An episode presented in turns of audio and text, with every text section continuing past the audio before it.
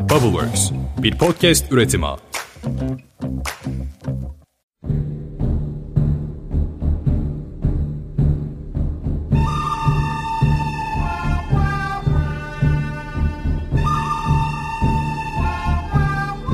Merhabalar, Podcast Boş İşler'in iyi, kötü ve çirkin yanlarıyla remote working'i anlattığımız özel dosyamızın dördüncü bölümüne hoş geldiniz. Ben Seha.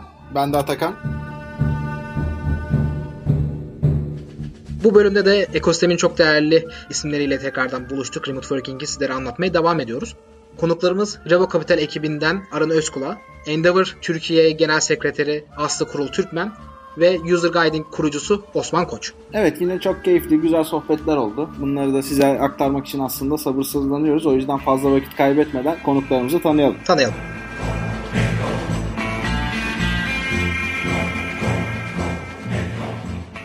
Merhaba ben Arın Özkula, Revo Capital'da çalışıyorum. Revo bir girişim sermayesi fonu. 2013 yılı sonunda kurulduk biz. Yaklaşık 66 milyon dolarlık bir fonumuz vardı. O fonu çoğunlukla yatırdık 19 tane girişime. İşte bilebileceğiniz belki Getir, Onedio, Foriva ve Paraşüt vardı onları exit ettik. Vcount, Kosa, People's vesaire gibi 19 yatırımımız var. Türkiye'de Doğu Avrupa ve Baltık ülkelerinde yatırımlar yapıyoruz. İlk fonun üzerine de çok yakın zamanda 41 milyon euroluk bir ikinci fonu topladık. Bununla da yine benzer bölgelerde erken aşama girişimlere özellikle fintech, pazar yerleri, B2B SaaS, machine learning kullanan ve bununla çözümler sunan girişimlere yatırımlar yapmak istiyoruz. Ben Aslı Kuru Türkmen, Endeavor Türkiye Genel Sekreteriyim. Endeavor girişimcileri destekleyen global bir sivil toplum kuruluşu. 40 ülkede ofisimiz var. Türkiye'de de 12 kişilik bir ekiple Assembly Coworking'de çalışıyoruz.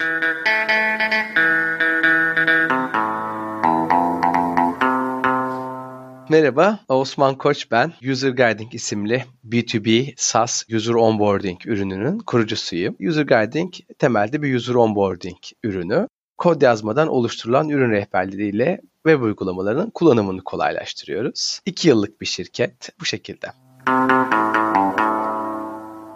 Evet biz bu kayıtları aldıktan sonra Revo Capital'in çok güzel bir exit'i oldu. Piplies logo yazılım tarafından satın alındı. Aynı zamanda 500 İstanbul'un da yatırımı. Onları da buradan tekrardan tebrik edelim. Böyle bir dönemde böyle başarılı bir exit'in olması bizi de ayrıca mutlu etti. Evet gerçekten güzel bir gelişme olduğunu düşünüyoruz bunun ekosistem için. Bu süreçte emeği geçen herkesi yürekten de tebrik ederiz. Ayrıca eklemek istediğim şöyle bir şey var. Biz bu dosyayı yaparken yalnızca korona ve bunun getirmiş olduğu sıkıntılar üstüne konuşmak yerine bu süreç bittikten sonra elimizde ne kalacak diye baktığımız zaman remote working ile ilgili aslında pek çok çıktıyla karşı karşıya kalacak olduğumuz ve bundan sonra hayatımızda da önemli bir yer edinecek olduğunu düşündüğümüz için böyle bir seri başlatmıştık. Ve bunun bundan sonrasında da pek çok insana katkı sağlaması ümidiyle bu çalışmayı yapıyoruz. Bu noktada da Osman'la keyifli bir sohbetimiz olmuştu. Şimdi sözü Osman'a bırakıyoruz. bu podcast'in, bu özel serinin hani şu anki salgın gündemi özelinde değil de bunun zorunlu bir sonucu olan remote çalışma hakkında olması bence çok sağlıklı olmuş. Ben birazcık da insanların bu konuya overindex olduklarını düşünüyorum. Podcast başlamadan da söyledim ya hani tamam bu süreç geçecek. Biraz ümitli olmamız yönünde. Ciddiye almayalım, sokağa çıkalım, hani eve girmeyelim demiyorum tabii ki. Ama birazcık daha ümitli olma yönünde e, bir düşüncem var, kanaatim var. Optimist olmamız gerektiğini düşünüyorum. Diğer taraftan da kafamda böyle bir oyun teorisi yapıyorum. Eğer bu kıyametimizse de kıyametimiz zaten. Yani hani, hani eğer bu sonluysa işte bugün okudum işte kaplana geçmiş. Kaplandan sineğe geçerse sinekten de bize geçerse ne olur falan. Ya bu böyle olursa da böyle olacak yani. Ben hani bir B2B SaaS founder olarak aşı falan bulup hani bunun hani Lorenzo'nun yağı gibi çözme ihtimalim yok zaten. O da ona da şey derim yani amenna derim ne diyeyim yani. Hepimiz yaşıyoruz sonuçta. Bu kadar. Bu kadar. Gora da diyor ya dünya şey Goralılar düşünsün oğlum diyor ya. Goralılar düşünsün yani. Aynen öyle. evet koronayı Goralılara bırakalım. Biz dünyalılar olarak remote working'i konuşmaya devam edelim istersen Seha. Evet edelim. İlk sorumuza da şirketlere, startuplara, yatırım şirketlerine remote working sürecinde ne zaman eve geçtiklerini, ne zaman adapte olduklarını sorduk söz konuklarımızdan.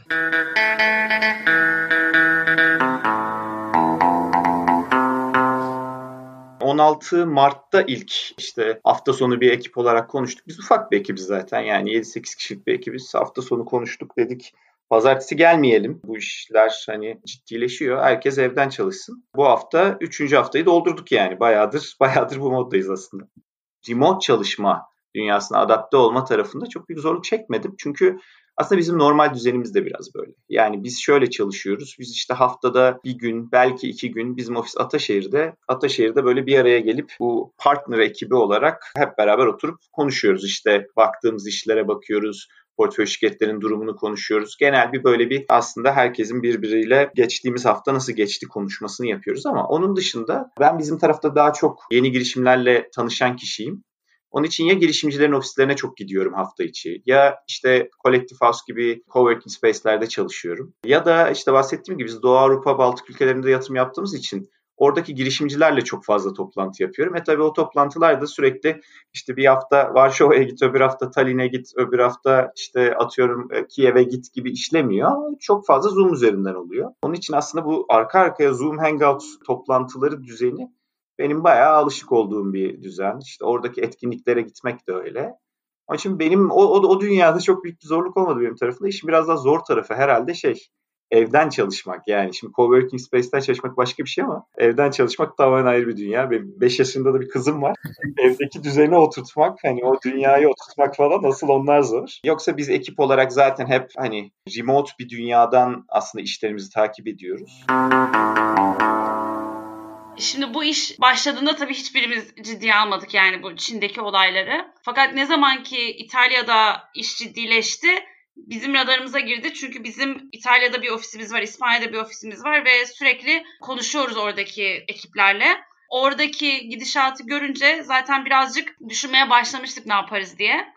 Sonra Mart ayının ilk haftası 3 tane ekip arkadaşımız bizim yurt dışına gitti. Onlar geldikten sonra ilk aslında bu konuyla alakalı kararı o zaman vermek zorunda kaldık. Çünkü daha 2 hafta karantina vesaire zorunlu hale getirilmemişti. Biz yine de yurt dışından gelen arkadaşlarımıza 2 hafta evden çalışın dedik. Sonra şimdi maillerime bakıyorum. 12 Mart'ta gönüllü evden çalışmaya geçmişiz. Sonra o cuma günü de zorunlu evden çalışmaya geçtik. Herhalde ayın 14'ünde falan 16 ile başlayan hafta zannedersem tamamen zorunlu evden çalışıyorduk. Biz açıkçası Şişli'deydi ofisimiz. Tam zamanlı 8 kişiyiz. Yılbaşından itibaren sadece pazartesi günleri biz remote çalışmaya başladık. Orada da yani böyle bir pazartesi sendromu olan bir şirket olduğumuzu düşünmüyorum ben. Tabii bir de bizimkinlere sormak lazım da. Dedik ki bir 3-4 hafta bir evden çalışmayı deneyelim. Sadece pazartesi günü. Normalde haftalık toplantımız pazartesi günleriydi. Dedik ki onu da salı günü ofiste yapalım. Baktık pazartesi günü evden çalışmak verimimizi arttırdı. Yani hani düşürmeye geçin arttırdı. E, hiçbir takım üyesi de şey demedi yani. Aa ben illa ofise gelmek istiyorum. Benim verimim çok düştü, keyfim kaçtı demedi. Biz de dedik ki o zaman salı günü haftalık toplantı ofiste yapalım. Birbirimizi görelim ama isteyen hep evden çalışsın. Hiçbir şekilde bir ofise gelme zorunluluğu olmasın dedik salı günü haricinde. Şubat'ın son haftasından itibaren de önce product takımı geçti. Herhalde onlar 20 Şubat gibi geçti. İşte developerlar artı product manager'ımız Alican. Onlar komple remote'a geçti. O arada Türkiye'de böyle çok büyük bir korona gündemi falan yoktu. Öyle bir karar aldılar. Dediler ki böyle yapalım. Mart'ın ilk haftasından sonra da artık biz growth diyoruz. Distribution tarafı, büyüme tarafı komple remote çalışmaya geçtik. Daha sonradan zaten işte bu evden çıkmayalım, karantinaya girelim dönemi birkaç hafta sonra çıktı. Açıkçası süreç bizim için çok bir sancılı olmadı. Hatta geçtiğimiz hafta komple ofisi kapattık. Umarım bu salgın gündemi de bir an evvel gündemimizden çıkar. Salgın gündemi bittikten sonra da remote çalışmaya devam etmeyi planlıyoruz. Evet şimdi de bu özel dosyamızın klasikleşmiş bir diğer sorusuna geçiyoruz. Buradan gayet de güzel, olumlu tepkiler alıyoruz. Pek çok kişinin faydalandığını öğrendik. Bizi de çok mutlu etti bu durum. Şimdi konuklarımızdan bu süreçte ve belki bundan sonrasındaki remote sürecinde hangi tool'ları kullandıklarını dinliyoruz.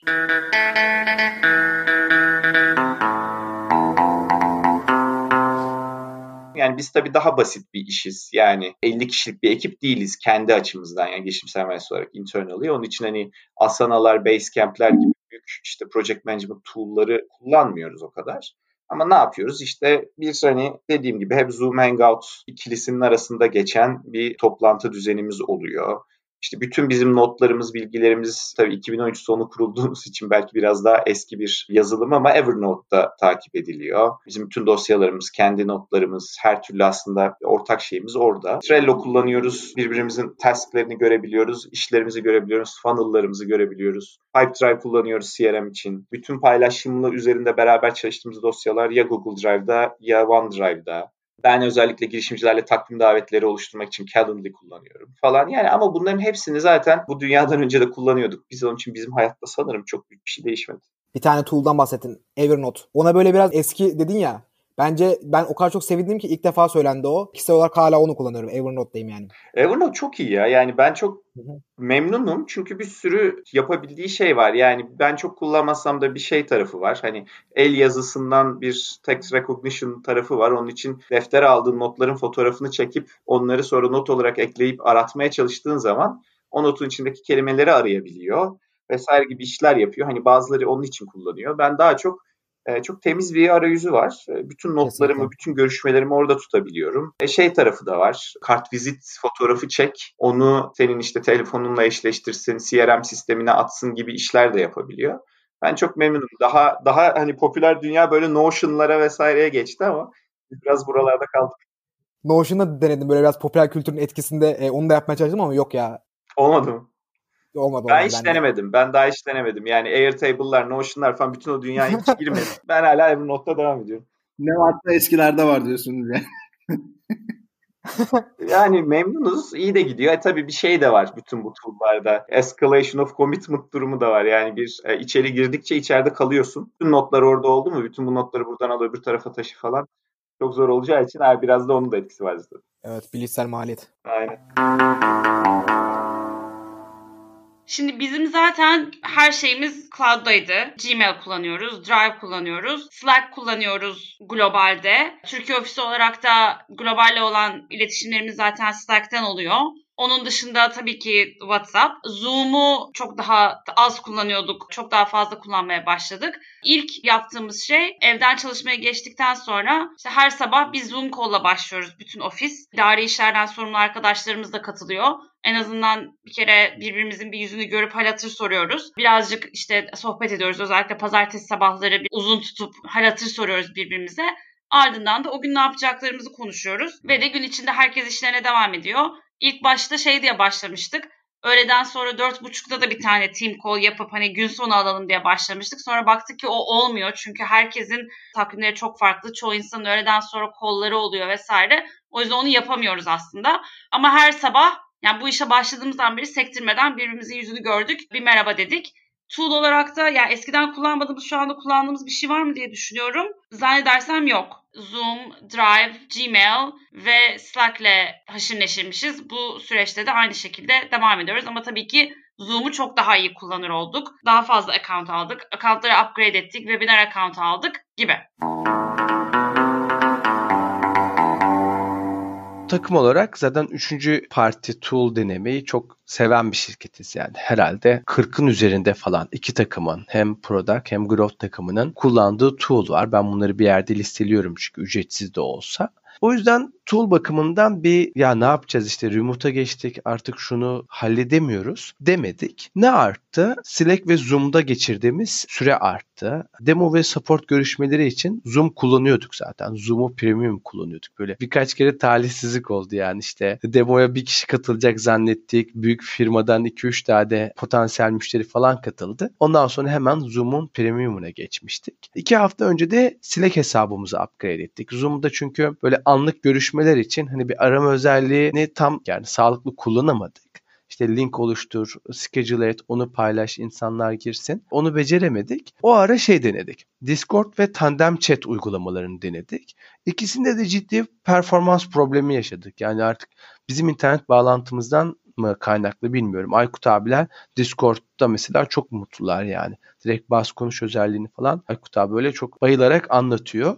Bizde olmadı. Zoom'da da bu işte hadi gelin toplantıya girelim link burada demeyelim diye Slack kullanmaya başladık. Slack'i upgrade ettik. Çünkü Slack'te arama özelliği vardı ama şey olmuyordu. Grup call yapamıyordunuz. Birini konuşmaya ekleyemiyordunuz. Ekran paylaşımı yapamıyordunuz. Slack hesabımızı upgrade ettik bu nedenle. Şimdi de bunu kullanıyoruz. Hatta geçtiğimiz hafta RevUp Meeting yapıyoruz işte her hafta Cuma günü saat 4 PM'de. Görüşmeyi Zoom üzerinden değil Slack üzerinden grup call yaptık. Hani 13 kişi falan da vardı. Epeyce kalabalıktı. İşte bir performans problemi yaşamadık. Açıkçası Slack ve Zoom olmasa herhalde remote çalışmak bizim için böyle epeyce büyük bir dert olurdu. Bunun dışında neler kullanıyoruz? İş takibi için Jira, Trello kullanıyoruz zaten. Oradaki takip birazcık daha sıkılaştı yani. Hani daha kontrollü takipler yapıyoruz. Eskiden şey oluyordu. Abi bunu yapsana, işte şu oldu mu, şuna bir göz atın gibi dediğimiz şeyleri daha çok oradan yürütmeye başladık. Miro kullanmaya başladık. Bir şeyleri hani whiteboard olarak ofiste normalde tahtamız vardı. Onu kullanıyorduk. Şimdi Miro'yu kullanıyoruz. Google Sheets'i işte basit çok haftalık toplantı notlarını hızlı bir şekilde yazalım. Oradan herkes kendi To-Do app'ini alsın diye Google Sheets kullanıyoruz. Bu şekilde. Süper harika. Bu arada şeyde bahsettiğin Aykut abi diye bahsettiğin kişiyi de bir söyleyelim. Ee, Birçok girişim tanıyordur ama Aykut Karalioğlu değil mi? Aynen, aynen. Mobile Action ve Search Ads'in kurucusu Aykut Karalioğlu. Burada da reklam yapmayı istemezdim de bizim de podcast'imiz var. Türk gibi SAS yapmak. Yap yap. Aynen. Oraya da abone olup dinlerlerse biz de böyle fikirden 100 bin dolar MRR'a kadar işte bir SAS girişimi nelere dikkat etmeli, neleri göz önünde bulundurmalı. Öyle kendi deneyimlerimizi paylaşıyoruz. Birkaç tane keyword duyarsınız. Aa böyle bir şey varmış ben bundan sonra bunu bu keywordlerle arayayım derseniz de ona yarayacak da bir podcast'imiz var. Peki şu anda hepimiz zorunlu olarak evlerdeyiz. Ama bu yaptığımız şey tam olarak remote working mi? Bundan mı bahsediyoruz? Bu konuyla ilgili de Aslı ile konuştuk. Söz Aslı'da.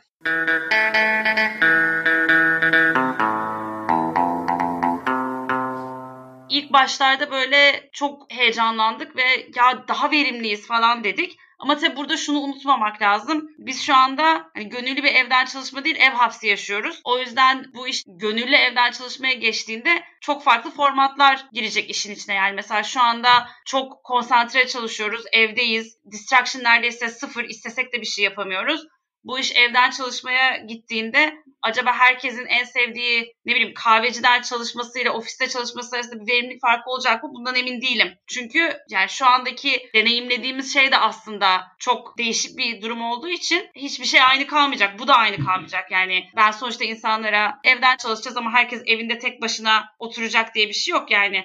Bu yüzden de yaşayıp göreceğiz bence. Bir de öngöremediğim şeylerden bir tanesi sonuçta daha işte bizim full 3 hafta 4 haftamız da oldu galiba. Birazcık işte alışmayla geçti. Ama bu iş uzadığında psikolojik olarak nasıl etkileneceğiz? Ondan emin değilim. Bir de bütün ekip arkadaşların herkesin değişik bir hayatı var sonuçta. Ben iki çocuğumla ve evden çalışan eşimle burada beraberim. Bunun iyi yanları var, kötü yanları var. Öbür tarafta yalnız olan arkadaşlarımız var mesela evinde. Tekrardan ailesinin yanına yerleşmiş olan arkadaşlarımız var. Hani bütün bunlar işte hani 3-4 hafta geçti. Şimdi önümüzdeki ay sonunda tekrar konuşalım. Belki diyeceğim ki çok kötü her şey. Mutlaka ofise gitmemiz lazım. Hani asla konsantre olamıyoruz. Çocuklarımdan çok sıkıldım. İşte öbürü diyecek ki yalnız yaşamaktan çok sıkıldım. Ama şimdiye kadar şunu gördük. Gerçekten bir de herkes çok özveriyle çalışıyor. Birçok konuda yüz yüzeyi aramıyoruz. Birçok değişik formatı denedik. Yani hani günlük işleri yapmak, birazcık daha inovatif işler için brainstorming yapmak, Normalde mutlaka yüz yüze yapacağımız işte önemli toplantıları online yapmak, sponsorlarla, yönetim kurulu üyeleriyle hani hiç taviz vermeyeceğimiz yüz yüze formatları bile online'a geçirdik ve hepsi çalıştı şimdiye kadar. Evet şimdi de Osman'dan SaaS girişimlerin bu zorlu süreçte nasıl etkilendiğini, ne gibi dersler çıkardıklarını ve bundan sonrası için neler gördüğünü dinliyoruz. Ya öncelikle eğer Zoom gibi hani remote çalışmayı kolaylaştıracak bir iş değilse bence işte çok büyük bir sıçrama olmadı. Tamam bulut ürün kullanımı arttı, bilgisayarda geçirdiğimiz süre arttı ama bir diğer taraftan da bütçeler düştü, kemerler sıkıldı. Şu aşamada bence doğrudan Zoom gibi bir ürününüz yoksa Hani büyüme hızınız yavaşlamasın, aynı kalsın. Büyümenizi kontrollü tutun. Bence şu anki esas motivasyonu bu olmalı SaaS girişimlerinin. Diğer taraftan da hani bizim yaptığımız işte bir tedarik zincirine bir bağlılık yok. Bir lojistik bir tarafı da yok yani. Diğer sektörlerin nazaran da daha az olumsuz etkilendi diyebiliriz. En basitinden mesela biz remote'a hani bir günde geçtik. Ama örnek veriyorum bir sahada işi olan, fiziksel olarak bir birlikteliği gerektiren bir işi olsak hani bir günde remote'a geçilmez. Tamam bizim bir bir günde remote'a geçtik diyorum. Tabii ki verimli olmaz bir günde yaptığım bir şey ama en azından hani işin o alt standartını biraz koruyabilirsin. Birkaç haftada bunu toparlayabilirsin. Diğer tarafta nasıl değişiklikler bekliyor? Ya ben açıkçası hani regülasyon tarafında biraz gelişme olmasını ümit ediyorum. Yani çünkü ben kendi işimizde de bunu yaşadık. İşte on-premise, self-hosting, işte bankaya bir şey satacağım dediğinde, bir yatırım şirketine bir şey satacağım dediğinde on-premise, self-hosting gibi zorunluluklar bir anda karşına çıkıyor. Güvenlik kaygılarını anlıyorum. Ama 21. yüzyılda bulut teknoloji kullanamamayı da büyük bir eksiklik görüyorum. Hani onlar için bir zorluk olduğunu görüyorum. Kafamda tam canlanmıyor yani. Fiziksel olarak bir yazılım işini kurmak, ve onun desteğini vermek için ümidim regülasyon açısından umarım bunlar daha kolay hale getirilir. Diğer tarafta sadece self-hosting, on-premise açısından değil, diğer tarafta da işte belirli bir takım yasal zorunluluklarımız var işte. Şuraya İTO'ya şu belgeyi ıslak imzalı gönder. İşte Maliye Bakanlığı'na şunu gönder. Bu destek için şunun ıslak imzalı hali kargo ile gitmeli. Umarım bu tarafta da artık e-imzalar var, mobil imzalar var. Hani bir sürü artık e, ne deniyor? Digital signature mı deniliyordu hatırlayamadım da bir sürü teknoloji çıktı. Umarım onların kullanımı artar. Bu alandaki SaaS girişimlerinin de büyümesi hızlanır. Bu, bu yönde iki tane ümidim var yani. Evet şimdi de bu sürecin 1-1,5 yıl sürmesi durumunda Revo'da yatırımlar tarafında, Endeavor'da da etkinliklerini ve bu girişimci ağını yönetme sürecinde ne tarz değişiklikler olacağını ve bu konuyla ilgili nasıl önlemler aldıklarını sorduk. Söz konuklarımızda.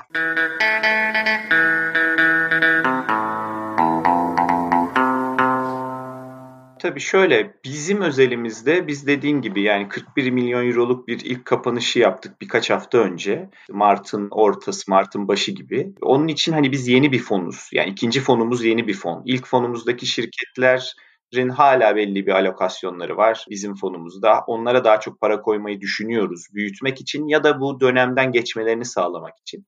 Ama ikinci fon tamamen yeni yatırım odaklı bir fon. Onun için burada bugünden zaten sürekli yatırımlara, yeni girişimcilerle konuşarak e, sürekli yatırım incelemeleri yapıyoruz. Hali hazırda da yapıyoruz. Hatta bir tane term verdiğimiz term sheet de var. Büyük olasılıkla işte birkaç haftaya açıklarız onu da yatırım olarak. Hala son derece aktifiz. Çünkü şöyle yani şimdi niye bu dönem şey olmayabilir? Hani bazı ben şunu düşünüyorum. Bazı girişim sermayeleri burada biraz daha frene basacak ister istemez basacak. Çünkü hali hazırdaki portföy şirketlerine biraz destek olmak zorundalar. Onun için belki yeni yatırım yapmaktansa paralarını biraz daha oraya aloke etmeyi seçebilirler. Ve bu da belki doğrusu zaten. Biz de ilk fonda bunu yapıyoruz. Ama bizim şöyle bir şansımız var. Biz ikinci fonu yeni topladığımız için orada bir yatırım yok. Biz tamamen yeni yatırımlara odaklanırız ve orada da son derece aktif oluruz diye düşünüyorum. Bir de yani bu fon işleri dediğin gibi uzun ömürlü işler. Yani bazı deadline'ları var. Yani biz 5 sene içinde herhalde tahminen 15-20 yatırım yaparız. Tabii burada hem bir süre geçiyor tarafı da var ama süre geçiyor tarafından daha önemli olan taraf sonra 10 sene içinde de bu fonları kapatıyoruz. Hani ortalama söylüyorum. Bizim daha 10 senelik bir ömrümüz var bugün yaptığımız yatırımda. Yani biz daha uzun vadeli düşünüyoruz. İyi bir girişimci gördük iyi bir pazarda, iyi bir ürünle gitmeye çalışan. Biz bugünden ona yatırım yaparız. Çünkü biz yani 7-8 sene sonrasını düşünüyoruz zaten ve bu dönemler de geçecek en nihayet. Bir yıl, bir buçuk yıl deme öyle ne olursun. ben şöyle düşünüyorum. Birdenbire normale dönmeyeceğiz. Kademeli bir normale dönüş olacak ve belki de yolda birkaç kere daha daha ciddi önlemler alınması gerekecek ama bu en azından bir rahatlatma mutlaka denenecek. Ama mesela tekrardan ne zaman uçağa bineceğiz, yurt dışına ne zaman çıkacağız, 50 kişiden daha büyük bir etkinlik ne zaman yapacağız bunu hiç bilmiyoruz. O yüzden de bizim çok fazla etkinliği olan bir organizasyonuz. Biz seyahatler yapıyoruz. Endeavor'ın en önemli mihenk taşlarından bir tanesi bizim uluslararası seçim paneli dediğimiz eventlerimiz. Bunlar dünyanın birçok yerinde oluyor. ve 3 gün süren çok samimi hani asla işte canlı yayınmış, online bağlanmamış vesaire hiçbir zaman böyle şeylerin olmadığı eventlerdi bunlar. İlk defa bunlardan bir tanesi online yaptık mesela ve geçen bütün işte ekip olarak yani managing director olarak konuştuğumuzda hani bir daha ne zaman yüz yüze yaparız diye düşündüğümüzde en erken Aralık dedik mesela. Yani bizim işte birkaç tane önümüzde takvimde olan şeyler vardı.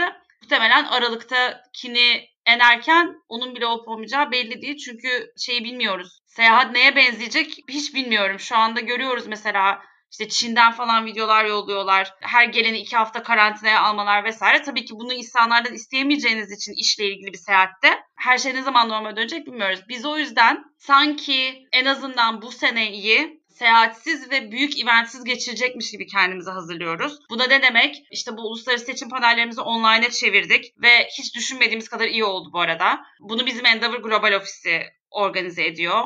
Bizim e, normalde offline olan programlarımız öğrenciler için olan bir programımız vardı. Scale Up programımız vardı. Onları online'a çevirdik. En azından onların toplu eventlerini yapmayacağız. Belki birebir mentorluklar yapacak hale gelir. Ama muhtemelen büyük etkinlikler bir süre daha yapılmayacak. Bu şekilde kendimizi hazırlamaya çalışıyoruz. Bir de tabii yani bizim mesela en önemli yaptığımız şeylerden bir tanesi sürekli yeni şirketlerle tanışmak. Yeni şirketlerle tanışmanın en kolay yönlerinden bir tanesi endüstri eventlerine gitmek yani işte konferanslar, demo day'ler vesaire. Onlar da çok fazla yok. O yüzden eskiden daha organik olan bu tanışmaları çok daha proaktif bir şekilde yapmaya geçiyoruz şu anda.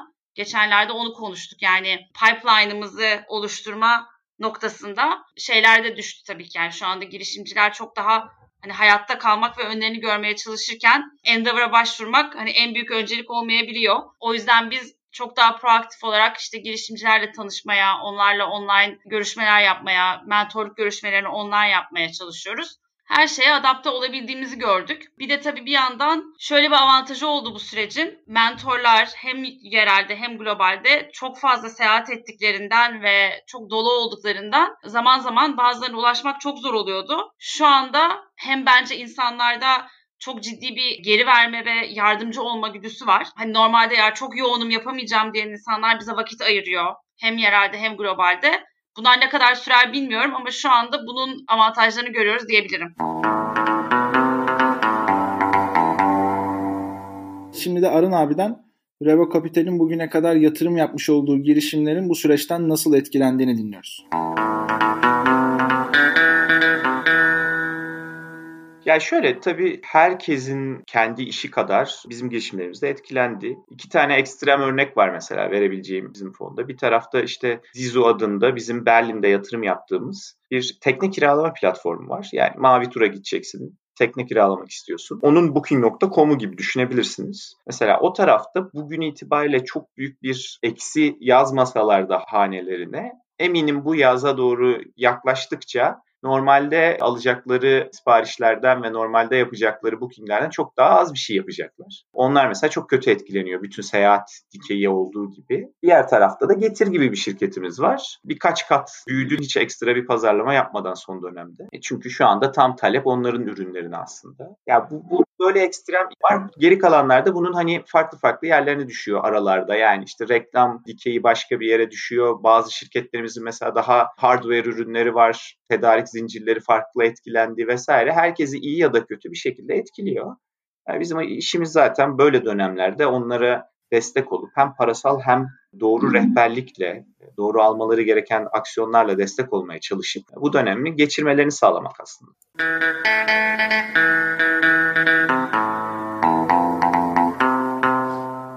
Osmanlı'da girişimci bakış açısıyla Türkiye'deki girişimcilik nasıl oluyor? Bununla ilgili yorumlarını aldık ve bu süreçte, bu zorlu süreçte yatırımlar nasıl etkilenecek? Bununla ilgili de e, sorumuz sormuştuk. Söz Osman'da. Ne bileyim startup vizesi olsun, ne metrobüste falan bizim oturmaya öncelikle hakkımız olsun falan diyorum yani. Gerçekten şey hani çok dertliyim yani hani Türkiye'de startup yapmanın bu kadar zor olması, kurumsal şirketler tarafından, hızlandırma programları tarafından, yatırımcılar tarafından hani ne kadar destek görsek de ben açıkçası burada daha gidilecek çok yolun olduğunu düşünüyorum. Çok, Yaptığımız çok. iş zaten çok riskliydi. Zaten örnek var ya hani uçaktan atlayıp paraşüt dikiyorduk. Hani şimdi bir de böyle altta yanar dağlar patlıyor, ejderhalar uçuşuyor falan moduna geçti yani. Hatta Kolektif House'un kurucusu Ahmet Onur bir tweet atmış şey demiş hani ya girişimciliğe başladığımızdan beri başımızda yani gelmeyen kalmadı hani sat komandosu olacağız demiş. Gerçekten öyle yani. Umarım işlerimiz kolaylaşır, daha da zorlaşmaz. Biz de ismimizi koyarken hani toplumun nezdinde bu işler pek anlaşılmıyor ve boş iş olarak değerlendiriliyor ya genelde. Biraz aslında ona nazile yapma amacıyla e, boş işler adını tercih etmiştim. Orada bir ironi olduğunu ben anladım. Podcast'in bir yerinde de okudum yani. O herhalde açıklama kısmında da okudum. Böyle gülümsedim hatta yani. Güzel bir vurgu olmuş. Ne güzel. Teşekkür ederiz. Şimdi şöyle bir sorum olacak. Sence bu süreçten girişimciler yatırım anlamında nasıl etkilenecekler? Ben şimdi bu konuda böyle karar merci değilim. Hani yatırımcı bir kimliğim olsa belki daha sağlıklı bir yanıt veririm ama kendi adıma keşke hiç etkilenmese, hani etkilenmemesini ümit ediyorum. Birkaç tane yazı okudum. Ya Crunchbase'deydi ya PitchBook'taydı. Hani artık VC'ler bu dönemde belki çok büyük çekler yazamayacaklar. Bu konuda birazcık daha çekimser olacaklar. Ama erken aşama yatırımlarının bu süreçten etkilenmeyeceklerini hatta birazcık daha e, hızlanabileceğine dair birkaç yazı okumuştum. Umarım o kısım öyle olur en azından. Hani büyük çekler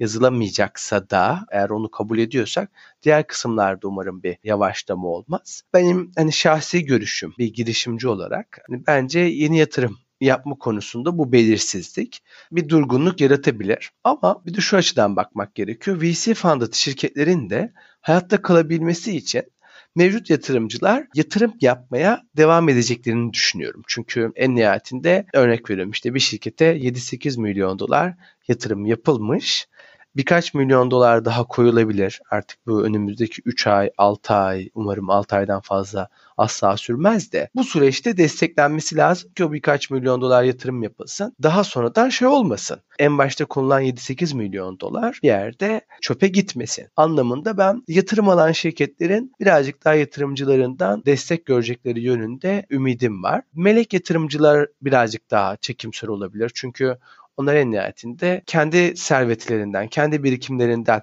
yatırım yapıyorlar. E, doların, euronun hali ortada yani. Onlara da ne olacak bilmiyoruz. Altının durumu ortada. Belki onlar biraz çekimser olur ama bu şekilde düşünüyorum. Bu sürece kadar da birçok alanda aslında değişiklikler olacağından bahsettik ama bunu biraz daha özelleştirirsek iş, sağlık ve eğitim dikeylerinde ne tarz değişimlere gidileceğini, bu konuyla ilgili ne tarz öngörüleri olduğunu konuklarımıza sorduk. Yani bunu bilmek bugünden zor. Bu dikeylerin yani iş sağlık eğitim dikeylerinin ya da aslında herhangi bir başka bir dikeyin ne kadar farklılaşacağı biraz aslında bu sürecin ne kadar uzun olacağına yani 6 ay mı olacak yoksa böyle 1,5-2 yıldan mı bahsediyoruz? Yani evde kaldığımız süre olarak düşünme, düşünmeyin sadece yani işin ekonomik etkilerinin uzunluğu, işte işin çeşitli önlemlerinin uzunluğu ne kadar olacak biraz ona bağlı. Biraz da sonrasındaki bu ekonomik politik yeni dünyaya bağlı. Biraz daha farklı bir dünya oluşursa onun etrafında. Yani ne demek istiyorum? İşte bu tedarik zincirlerinden bahsettim. İşte işler daha yerelleşirse, herkes biraz daha daha Avrupa etrafında bir üretim kapabilitesini oluşturmamız gerek gibi şeylerden konuşmaya başlayacak. Her şey içinden outsourced oluyor, onu biraz azaltalımlar başlayacak. O dünyaların biraz politik olarak da nereye doğru şekilleneceğiyle bence bayağı alakalı. Ama hani bizim hayatımız olarak neler değişebilir? Yani daha basit. Yani ben şeyi çok düşünmüyorum. Bazen öyle makaleler okuyorum da işte tüm dünya inanılmaz değişecek ve artık herkes evden çalışacak sadece Zoom'dan görüşme yapacağız falan. Ya bence bu işler yani daha dönemsel etkileri olan belki şunu yapacağız. Yani bundan bir yıl sonra gereksiz yere o kadar seyahat etmeyeceğiz ya da gereksiz yere hadi bir çayını da içelim diye birileriyle toplantıya gitmeyeceğiz. Belki daha çok telekonferans kullanacağız. Yani bunlar belki biz değiliz daha çok. Belki kurumlar bunu daha çok yapacak. Bugün hiç yapmayan. Ben şunu çok görüyorum mesela etrafımda kurumsal şirketlerde çalışan insanlardan işte Microsoft Teams, Zoom, e, Slack falan duymaya başladım. Ve bu insanlar bunları hiç kullanmıyordu. Yani oradaki çalışan insanlardan dolayı değil. Kurumun genel yaklaşımı hiçbir zaman öyle olmadığı için. Belki burada daha çok girişimlerle beraber çalışmaya açık olacaklar.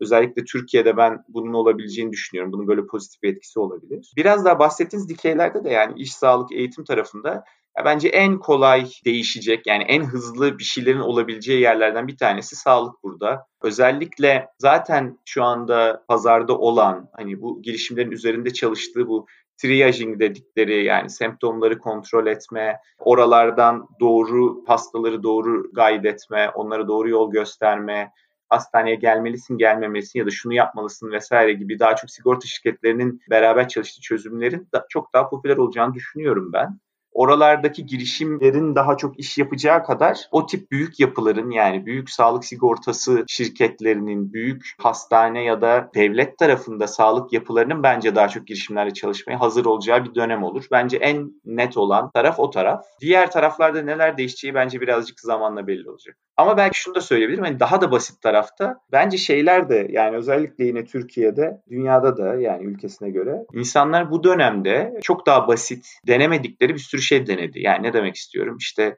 biz getir örneğinde onu görüyoruz. İşte eve bir şeyler sipariş etmeye başladılar. Market siparişlerini eve göndertiyorlar ya da e-ticaret alışverişleri yapıyorlar. Şimdi e-ticaret yeni bir şey değil ya da eve market siparişi vermek yeni bir şey değil ama nüfusun ciddi bir çoğunluğu bunları kullanmamıştı daha önce. Ve şu an kullanmak zorunda oldukları için yavaş yavaş kullanıyorlar ve ne, ne kadar aslında güzel şeyler olduğunu, ne kadar kolaylaştırdığını bazı şeylerde hayatı görebiliyorlar.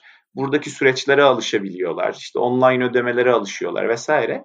Bence bunun bir kısmı kalacak. Yani bunun bir kısmı pozitif kalıcı bir etki olarak kalır bundan sonra. Daha çok insan online bir şeyler yapmaya alışır. Daha çok insan öyle hareket eder diye düşünüyorum.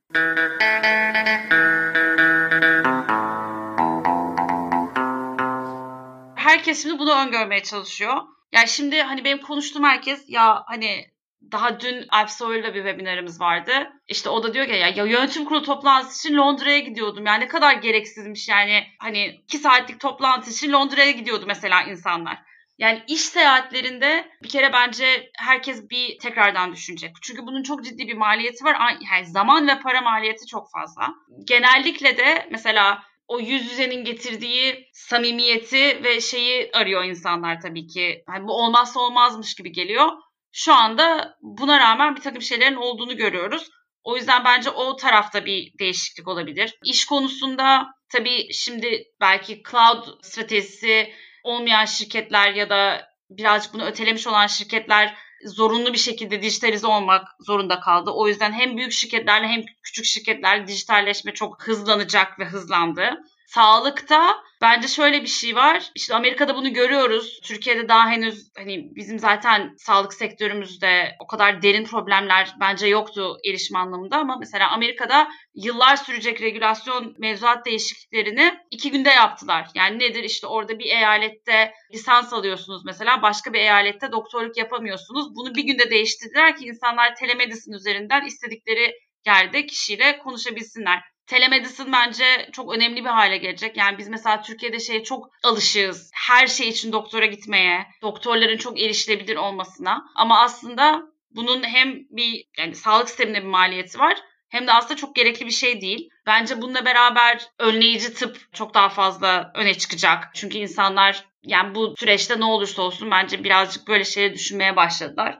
Onun yanında tabii ki ileriye dönük olarak hani başka bir salgına olan hazırlık, işte ilaç, antiviral gelişimi yani şu anda bu dünyanın en akıllı insanları virüsü yenmek için uğraşıyorlar. Bunu yaparken yolda eminim başka şeyler de bulacaklar.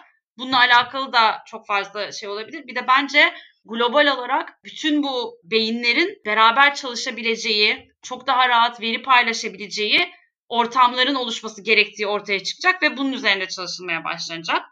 Eğitimde de Şimdi ben bunu birebir yaşıyorum. İki tane kızım var 8 ve 4 yaşında. 8 olan ikinci sınıfa gidiyor. 4 yaşındaki olan anaokulunda. Hiçbir güç beni online eğitimle alakalı pozitif bir şey söylettiremez şu anda. Bence çocukların başka çocuklara ihtiyacı var, okul ortamı vesaire. Bunlar çok önemli şeyler. Ama neyi gördük? Online yoga yapıyorum. Benim kızım işte bale dersini online yapıyor. Yani hani birçok core okul dışı şeylerde online'da taşınabiliyor mu? Taşınabiliyor. Bunun için tabii ki işte Microsoft Teams kullanıyor mesela benim kızım online eğitim için. Hani bir yere kadar iyi. Yani orada da çok fazla gelişebilecek şeyler var. Bence bu interaktivite başka teknolojilerin gelişmesiyle de muhtemelen AR, VR falan bile bunu etkileyecek yani bir noktada. Mesela işte şeyi gördüm. Airbnb mesela biliyorsunuz onlar bu experiences şeyini çıkarmışlardı. Gittiğiniz şehirde işte birinin evine gidip ne bileyim Türkiye'de işte bilmem bilmem ne teyzenin evinde mantı yapabiliyorsunuz falan böyle lokallerin experience sattığı şeyler yapmışlar. Şimdi onu online'e çevirmişler mesela. Bugün girdim. Hani bayağı var yani millet işte evinden cooking dersleri bilmem neleri. Eğer bu tutarsa bunlar kalıcı olabilir. Eğitim tabii bence özellikle yani örgün eğitim dediğimiz şey yani bu işte anaokulu, ilkokul, ortaokul, lise, üniversite kısmı en geç ve en zor değişen sistemlerden. O yüzden onun bence koru nispeten aynı kalacak ama etrafındaki işte bu kişisel gelişim, daha kurs gibi şeyler vesaire onların bence online'a geçme olasılığı çok fazla. Bir de tabii şeyi gördük. Ya yani eskiden ya İstanbul gibi bir şehirde yaşadığınız zaman o kadar fazla bariyer var ki önümüzde. Trafik, işte oradan oraya gitmek, her şey bütün kararlarımızı etkileyen bir şey aslında. Ve bunun ne kadar limitleyici bir şey olduğunu gördüm ben yani. Normalde mesela hafta içi saat dört buçukta asla benim kızım bale dersine gidemez. Çünkü onu kim götürecek? O trafikte nasıl gidecek? Giderse nasıl dönecek gibi dertler var. Şu anda bunu yapabiliyor ve biz çok rahatız. Yani saat 6'da her şey bitmiş oluyor. Yani bütün bunları bir bence yani bugün şeyi konuşuyorduk eşimle. Balkonda oturduk böyle sessizliği dinliyoruz. Yani, yani bunu da özleyeceğiz dedik yani hani o şeyin İstanbul'un keşmekeş tekrardan başladığında. insanlar mesela karantina, Covid sonrası hayatta radikal değişiklikler yapacak mı? Ben bunu merak ediyorum. İşte İstanbul'dan göç, işte daha banliyölere geçme, hayatını birazcık daha basitleştirme falan gibi şeyler. Yoksa tam tersine daha da büyük bir açlıkla saldıracak mıyız bütün urban şeylere ve bilmiyorum. Hiç bile bilemiyorum. Kendim bile nasıl davranacağımı bilmiyorum.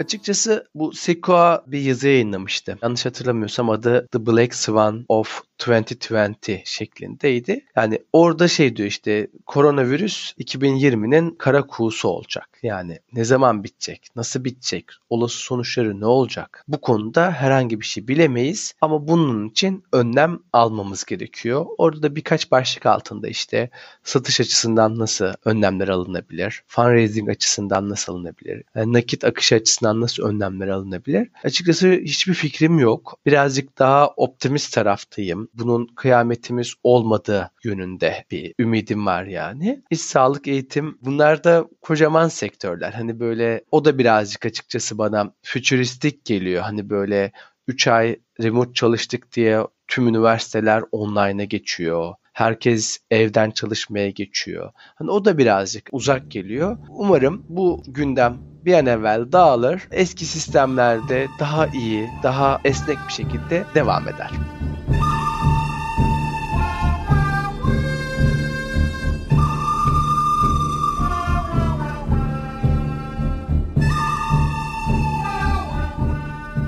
Evet şimdi de son sorumuz olan aynı zamanda bu özel dosyamızın ana konseptini oluşturan sorumuzu soruyoruz. Remote çalışmanın iyi, kötü ve çirkin yanları nelerdir?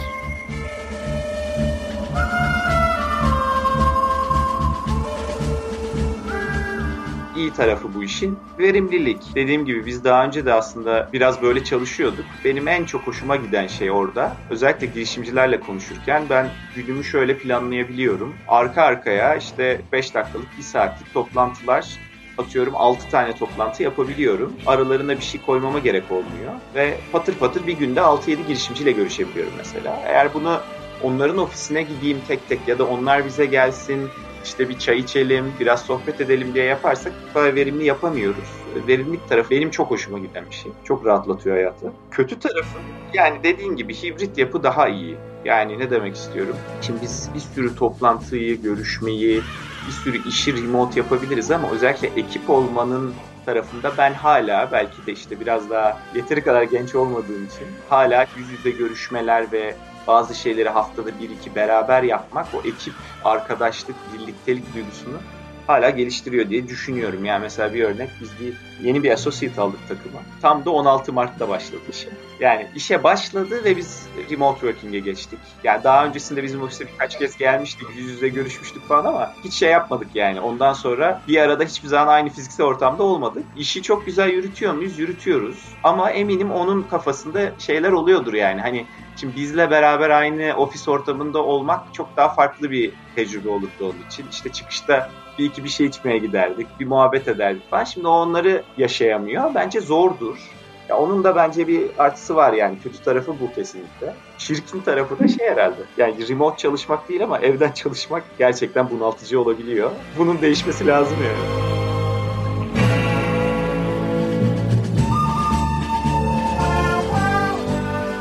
Kime göre ben 9.30-5.30 atıyorum arası ofiste olmalıyım? Yani bu aslında ne kadar geri kafalı bir düşünce düşününce ve ofiste geçirdiğimiz zamanda tabii ki 8-9 saat boyunca full verimli çalışmıyoruz.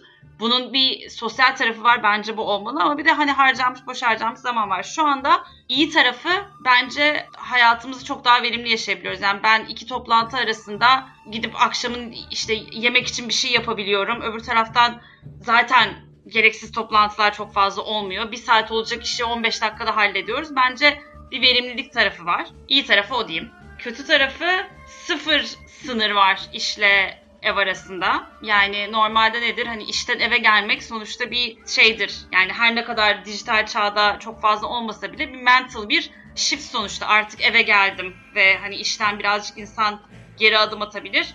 Fakat şu anda yani ben o bilgisayarın başından ha 5.30'da kalkmışım, ha 6.30'da kalkmışım, ha 7.30'da kalkmışım. Çok fazla bir şey değişmiyor. Gittiğim yer hani salondan mutfak yani. O yüzden işsiz zamanı bence çok daha iyi insanın kontrol etmesi gerekiyor. Çirkin tarafı da ben iş arkadaşlarımı özlüyorum ya. Süper ya tam beklediğim cevap. özlüyorum. Ya ben seviyorum yani ofise gidip insanları görüp işte özlüyorum ya. Herkes çok özledim. Hakikaten ya süperdi. Vallahi zaten şu hani demin başta da söylemiştiniz ya bizde ekipte herkes her şekilde işe gelir ofiste hasta olursa bile ya ben ofise hadi bugün gelmeyin gibi bir durum söz konusu olmaz diye zaten böyle bir aidiyetle bağlılığı olan bir ekipten de böyle bir yorumu beklerdik açıkçası. Yani. Beklediğimizi de aldık o yüzden güzel oldu. yani bence bu, bu bir şekilde bizim hayatımıza entegre edilmeli yani ben şimdi bunu düşünüyorum nasıl olabilir diye.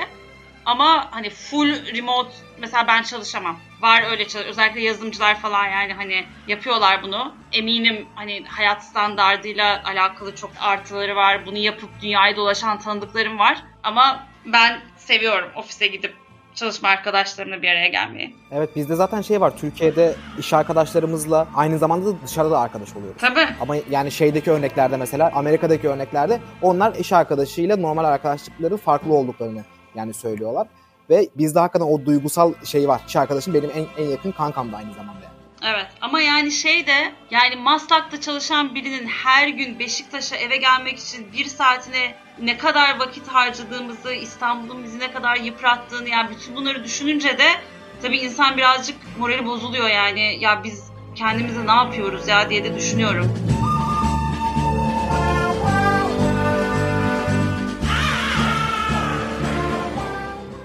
Bu remote'un iyi kısmı bence en güzel, en iyi kısmı insan kaynağı havuzumuzun çok genişlemesi oldu. Bizim işte ofisimiz Şişli'de. Hani bakıyorduk yani yeni bir takıma birilerini katacağımızda hani işte tutup işte Gebze'de oturan birine şey gibi bir ihtimalimiz yok. Zaten maaşlarımız hep startup seviyesinde tahmin ediyorsunuzdur. Hani sen gel işte Levent'e taşın, Maslak taşın diyecek bir durum yok. E, servis yok. Kara kara düşünüyorduk hani işte yeni yazılımcı alacağız, yeni supportçu alacağız diyelim işte Şişli'de otursun, Rumeli Hisar üstünde otursun, Beşiktaş'ta otursun falan diyorduk. Hani o açıdan bence güzel oldu. Hani bu remote'u eğer çözersek verimli bir şekilde nasıl remote çalışırız bunu anlarsak belki şehir dışından belki yurt dışından daha kolay hiring yapabileceğiz. Ben mesela heyecanla bekliyorum böyle işte ne bileyim İsraillilerle çalışmak nasıl, Avrupalılarla çalışmak nasıl, ne bileyim Singapurlularla nasıl iş yaparız, bu time zone'u nasıl yönetiriz, zaten Amerika tek başına kocaman bir kıta, oradaki insanlarla nasıl çalışırız? Açıkçası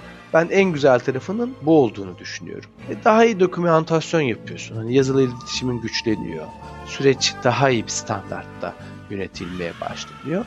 Bu çok klişe olacak ama bir de İstanbul'da yaşıyorsan zaten sokağa çıkmaman, trafikte vakit kaybetmemen en güzel tarafı. Kötü kötü tarafına belki şey denilebilir. Emin değilim. Hani bu tam buraya tam fit ediyor mu da belki bu tamamen karantina dönemiyle alakalıdır. Ama iş hayatı ile normal sosyal hayat biraz birbirine giriyor. Hani girebiliyor daha doğrusu. Uzun vadede verimliliği arttırmak için birkaç önlem almak gerekebilir. Hani çünkü remote çalışmaya başladık. Mesela bizim bir ay oluyor. Bir ay için iyi ama bu bakalım 5 yılda nasıl olacak? 10 yılda nasıl olacak? Hani onun hakkında bir fikrimiz yok. Bir, biraz bir şeyler okudum. Hani bu verim falan nasıl arttırılır? İşte işe hep aynı saatte başlayın. İşte ofise gidermiş gibi giyinin. Yatak odanızda çalışmayın. Önerili kulağa mantıklı geldi.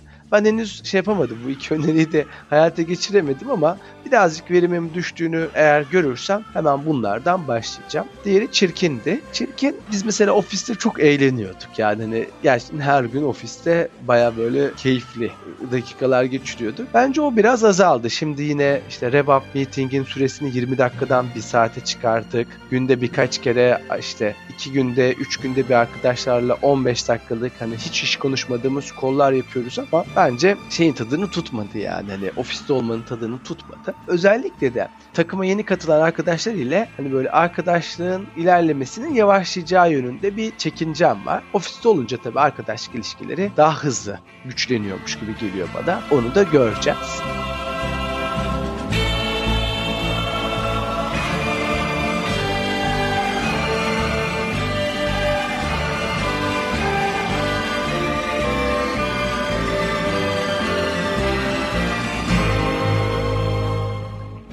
İyi kötü çirkin yanlarıyla Remote Working'i anlattığımız özel dosyamızın dördüncü bölümünün de sonuna geldik. Arın'a, Aslı'ya ve Osman'a çok teşekkür ediyoruz. Ağızlarına sağlık. Güzel bir dosya oldu bence. Kapatmadan önce de Aslı'nın girişimcilerle ilgili en son birkaç tane eklemesi vardı. Onu sona sakladık. Bizi ayrıca Podcast Boş İşler sosyal medya hesaplarımızdan takip edebilir, bizimle iletişime geçebilirsiniz. Apple Podcast üstünden de bu yorumlarınızı paylaşabilirsiniz. Söz Aslı'da.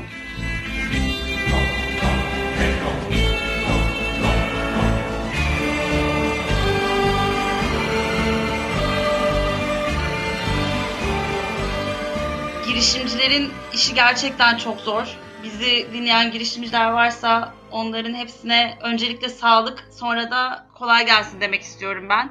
Hem kendi psikolojilerini hem iş arkadaşlarının psikolojilerini yönetmek, bir yandan varsa işte yatırımcılarını manage etmek, bir sonraki işte roundu nasıl alacaklarını düşünmek vesaire bunlar gerçekten çok zor şeyler.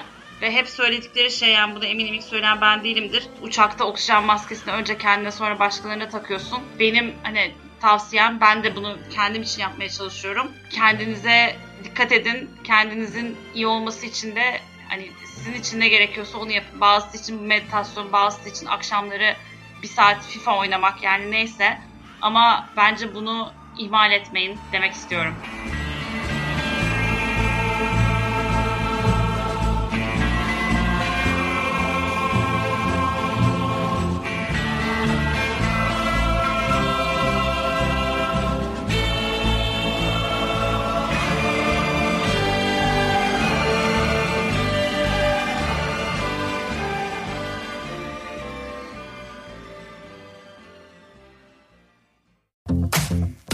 Bubbleworks bir podcast üretimi.